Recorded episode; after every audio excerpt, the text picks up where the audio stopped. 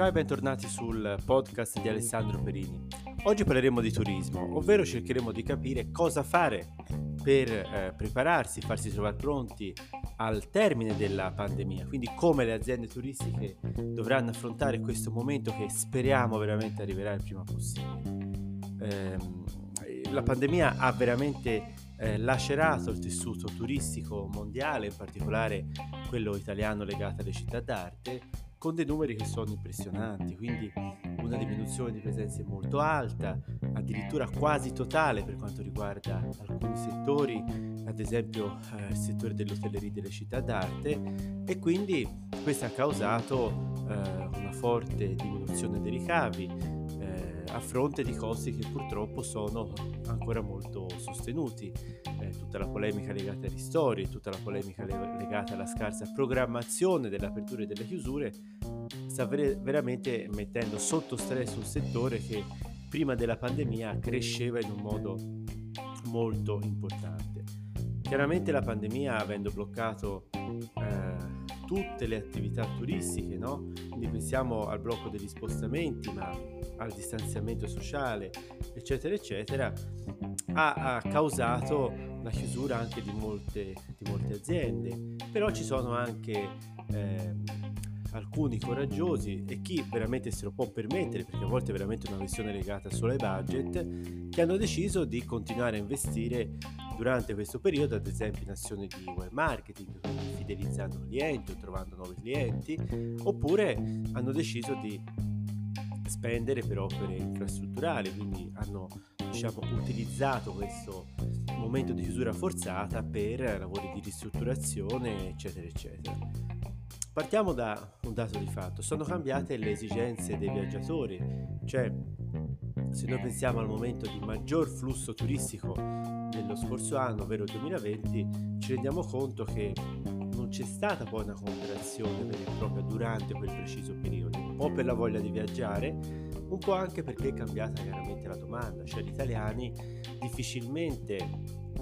avevano la possibilità di andare all'estero e quindi si sono spostati tutti verso una destinazione più vicina, una cosiddetta destinazione di prossimità, anche per viaggi domestici in città che non sono più le, le città d'arte, cioè se noi guardiamo i trend del 2020 sono calati drasticamente luoghi come Milano, Roma, Firenze, con dei cali che vanno dal 25 al 50%, mentre sono cresciuti ad esempio i piccoli borghi, i piccoli paesi, no? proprio per l'esigenza di quasi isolarsi, no? di non mescolarsi ad altre persone, avere quel famoso distanziamento sociale che in qualche modo protegge le persone durante la pandemia. Pensiamo ad esempio ai modi di viaggiare, no? sono calati tantissimi viaggi in aereo, in treno, cioè a, a, eh, di conseguenza sono aumentati tantissimi viaggi, ad esempio in auto, no? verso anche destinazioni che de- non sono più destinazioni ehm, in qualche modo di grandi strutture, ma anche verso case vacanze, verso eh, luoghi un po' più, eh, più intimi, un po' più riservati. E poi si cerca anche dei luoghi con delle priorità diverse, no? Abbiamo visto che il wifi, ad esempio, negli anni passati era la priorità assoluta, nel 2020 la priorità assoluta è stata la sanificazione o la possibilità di avere il rimborso, quindi è un settore che sta veramente, eh, veramente cambiando. Per quanto riguarda l'Italia, l'Italia ha avuto una flessione molto importante, una flessione che eh, ha permesso diciamo, di registrare un calo che va anche oltre il 50%, con ehm, questo problema delle restrizioni in tutte le regioni, ma in qualche regione diciamo, l'interesse è stato sempre, eh, sempre più alto.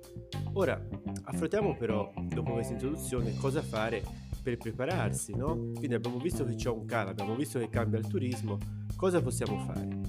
Dobbiamo in qualche modo lavorare per intercettare questi bisogni, questo nuovo turismo e lo possiamo fare ad esempio rendendo molto eh, digitale la nostra azienda, quindi ad esempio le opzioni di pagamento o di eh, diciamo registrazione da remoto, ad esempio avere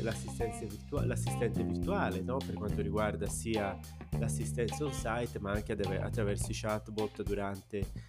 è il periodo di eh, prenotazione, no? quindi una serie di opportunità per farsi trovare un po' più preparati quando tutto sarà veramente finito. La cosa però più importante a mio avviso è quella di trovarsi in qualche modo pronti online, quindi preparare attraverso una strategia digitale una, uh, un'azione sul personal branding, quindi una promozione delle strutture cercando anche di distinguersi da, dai nostri competitor, quindi cercando di mostrare il lato migliore, cercando di lavorare ad esempio su strumenti gratuiti come Google My Business che attraverso le SERP, quindi le ricerche, possano dare delle risposte molto importanti eh, anche in termini di garanzia per quanto riguarda la sanificazione, no? quindi cercare di, ad esempio di raccogliere delle recensioni dagli ospiti che lo scorso anno ci hanno, eh, si sono, diciamo, eh, sono stati ospiti della nostra, della nostra azienda. E quindi eh,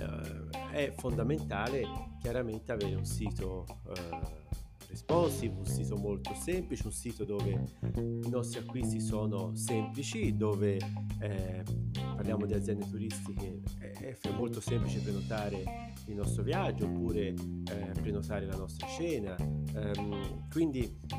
Pochi clic, un percorso ben delineato, un'assistenza totale e anche delle FAC chiare, quindi mettiamo subito il cliente in condizioni di sicurezza e di garanzia, deve sentirsi in qualche modo padrone del portale attraverso delle azioni semplici, attraverso dei clic che sono pochi da fare e eh, navigando nel nostro portale deve trovare delle immagini eh, che raccontano la nostra azienda, delle immagini chiaramente ottimizzate in ottica SEO, quindi non de- devono caricarsi veramente in pochi, in pochi secondi. Ehm, la cosa fondamentale è anche quella di lavorare no? Su, intercettando, ad esempio, ehm, le, quali sono le variazioni del momento, quindi adattare la nostra offerta perché eh, diciamo l'esperienza del Covid è un'esperienza che in qualche modo non ha mai ehm, ci ha trovato chiaramente impreparati. Quindi eh, partendo da questi piccoli consigli, no? come ad esempio, ripeto, eh, cercare di capire come intercettare meglio il nostro pubblico, come rendere la navigazione una navigazione semplice, quindi una navigazione eh, veloce, ottimizzando il nostro portale, partiamo proprio da qua. Quindi cerchiamo di migliorare l'esperienza di acquisto, cerchiamo di lavorare sulla nostra reputazione, cerchiamo di reperire commenti eh, dalle, dai nostri clienti e magari lavoriamo anche in un sistema di economia circolare, ovvero eh, se riusciamo in qualche modo a disintermediare la nostra azienda dai famosi portali OTA, quindi Booking, eccetera, eccetera, avremo anche la possibilità di ridurre la, la fee, quindi la commissione che paghiamo a, queste, eh, a questi colossi e questo lo possiamo fare ad esempio creando dei portali eh, di zona, dei portali tematici, aggregando più aziende, aggregando più servizi, creando una vera e propria economia circolare dove garantiamo che cosa? Garantiamo l'esperienza che è la cosa più importante, quindi oltre alla qualità del prodotto garantiamo anche e raccontiamo nel modo corretto quello che c'è intorno alla nostra azienda, quello che c'è sul nostro territorio, quindi facendo una sorta di marketing territoriale legato anche a tutti i sensi, quindi parliamo della cucina, parliamo dei colori, parliamo eh, di tutte le esperienze, magari sono in qualche modo eh, esperienze legate a un turismo esperienziale, quindi un turismo dove si racconta quello che eh, è possibile fare sul nostro territorio, raccontando noi stessi ma raccontando anche altro. Grazie.